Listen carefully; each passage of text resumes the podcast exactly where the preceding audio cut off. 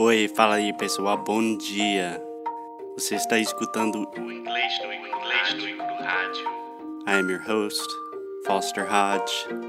This is your daily dose of English.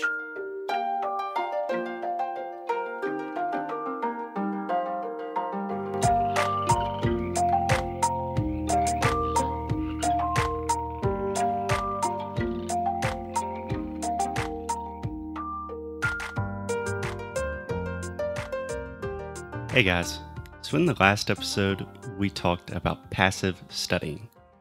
So, to be really frank, frankly, passive studying is more or less studying without learning. So, just a quick revision the goal is to learn and use English. The goal is not to study. So, the goal is not to learn English, entre aspas. No one really cares about the present perfect or phrasal verbs. What we care about is changing our lives through connections, relationships, new experiences, and authentic personal connections with other human beings. But a lot of us fall in this trap of studying passively, like watching TV with subtitles or playing with apps on our phones.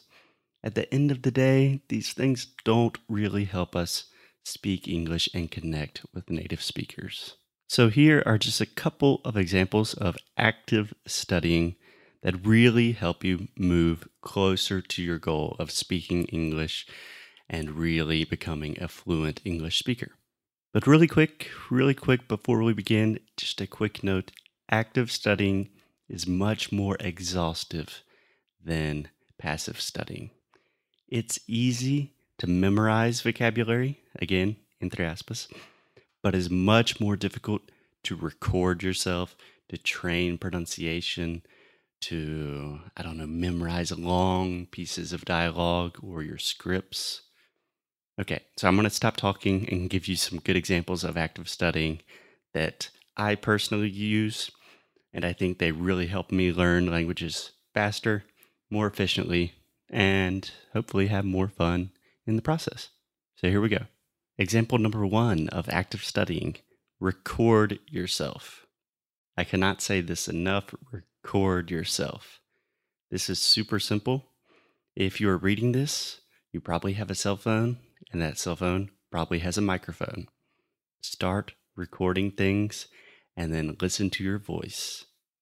At first, you will hate it. Everybody hates listening to their own voice I do it every day and I still hate it, but honestly, it is the best training that exists.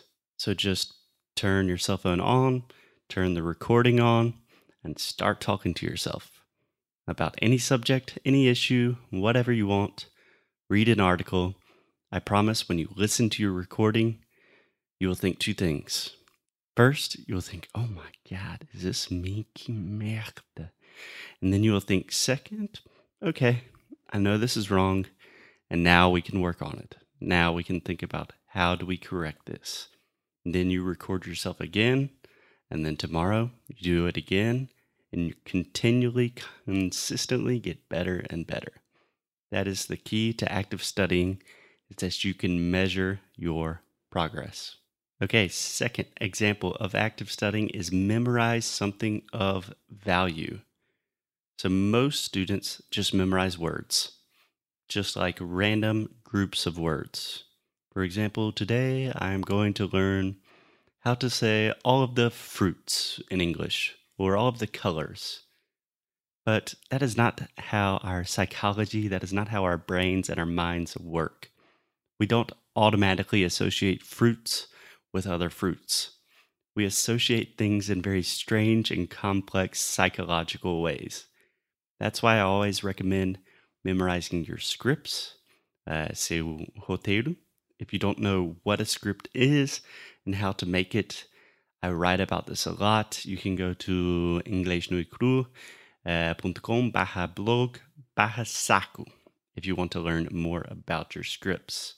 But really, the idea here is to memorize something that takes a lot of time and takes a lot of mental and physical energy and effort. So, for example, I love to memorize songs in Portuguese and Spanish. It's really hard, but at the end, it is very gratifying. And if you are not into music, if music is not your thing, then I recommend memorizing uh, dialogues from movies or series, or even poems.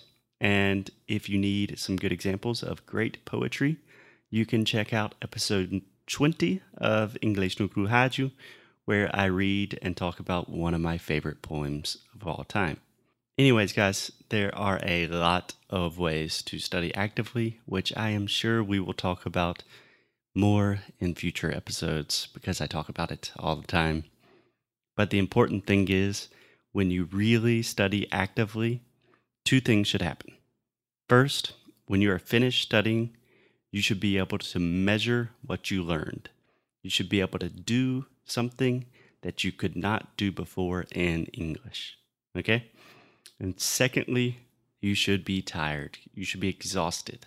Active studying, and it's mentally and physically very tiring. É cansativo. It's not Duolingo. Okay, so now I'm tired. I will see you guys tomorrow.